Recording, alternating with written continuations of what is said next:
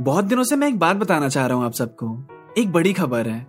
मैं बहुत एक्साइटेड हूँ न्यूज़ आप सबके साथ शेयर करने के लिए। मतलब it's like a dream come true moment Spotify और मेरे पॉडकास्ट स्टोरीज विद अभाषा के बीच कुछ तो सीन चल रहा है। स्टे ट्यून्ड जल्दी बताता हूँ क्या होने वाला है। तब तक do follow stories with Abhasha on Spotify and don't forget to press the bell icon to never miss an update